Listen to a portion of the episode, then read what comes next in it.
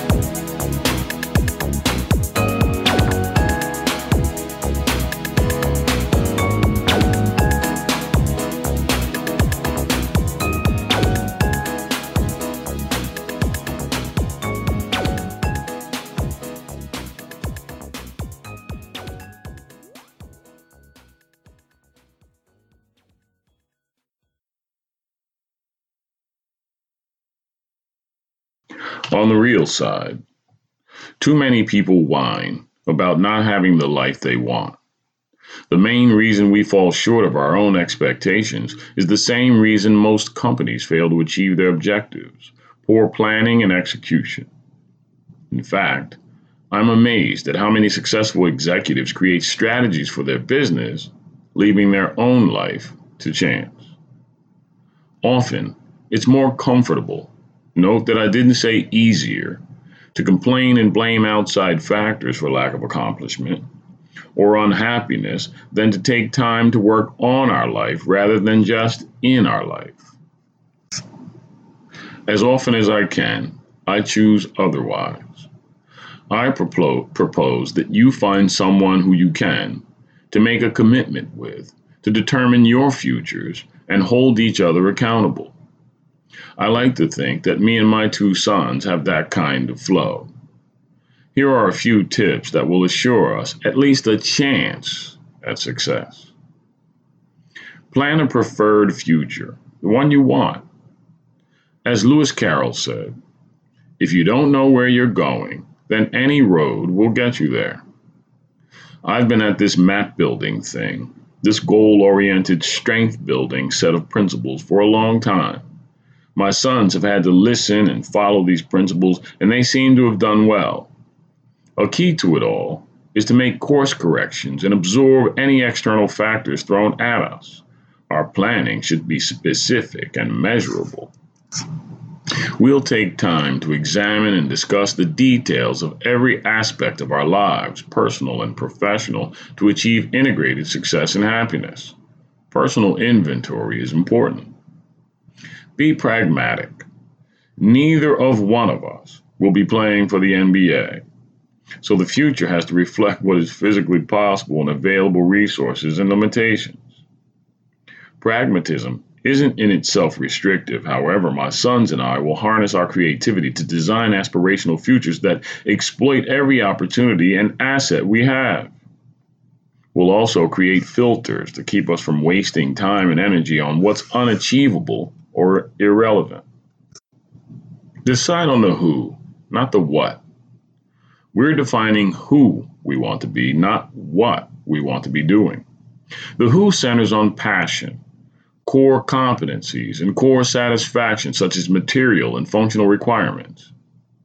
If I know who I truly want to be, I can detail what to do, what to own, and what resources I need, etc.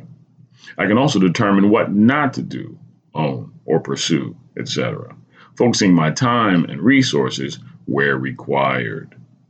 And be honest. We will challenge each other constantly to get to the truth of who we are and who we wish to be.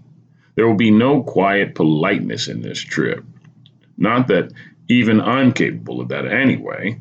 I like to keep it real. I can't let either of them believe his own stories and rationalizations and just admire his own work, causing misdirection and distraction. Be proud of yourself, certainly. But keep it moving from one move to the next. Don't just stand around stuck on what you did last. Here's a strong warning, though. Allowing this kind of dialogue requires intimate knowledge of each other and great trust. I encourage you to pick your accountability partner wisely. Consider the tools around you, the old ones and the new ones. Every resource is important. On my old list is author and teacher Napoleon Hill. This man put a process in place nearly 100 years ago when he connected creative visualization to success. See it, and you can be it. And I'll consider new resources like crowdsourcing to win support of alliances and financial backers. Although I'm a natural skeptic for internet trends, Kickstarter has kickstarted a lot of people's success. It seems to be a simple, straightforward, and direct method of moving the needle. For all intents and purposes, during the planning exercise and sharpening your tools, no resource, new or old, should be off the table to achieve your desired future. Ignore the haters, or what some call naysayers. Honestly, I live for constructive criticism. It's one of the tools as well. It can be helpful to hear another perspective to keep you honest and focused. But outside perspective that is misdirected, unfounded conjecture, or stems from emotional baggage is destructive for believers and achievers. And unfortunately, this can include family or friends as well. Love them, certainly, but sometimes we need to put these people in a box where they can't distract us from our ambitions.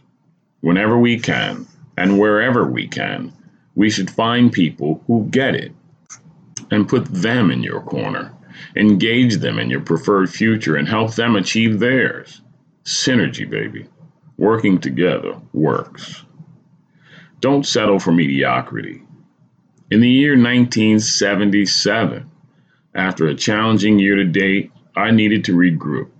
I was sitting in a dimly lit room with my thoughts abounding when I wrote these words on a sliver of notebook paper Assault on Mediocrity.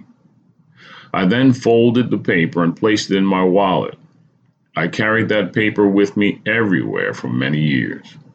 Maybe I wasn't going to become the next billionaire Robert F. Smith or hip hop mogul Sean Puffy Combs, but I wasn't going to stop trying to be excellent. Too many times we settle for what's easy rather than engage our energy and creativity to create something special, different, and meaningful. Then we wonder why our work has no significance beyond a paycheck. For whatever reason, I choose to pursue awesome experiences. Call me crazy, I guess.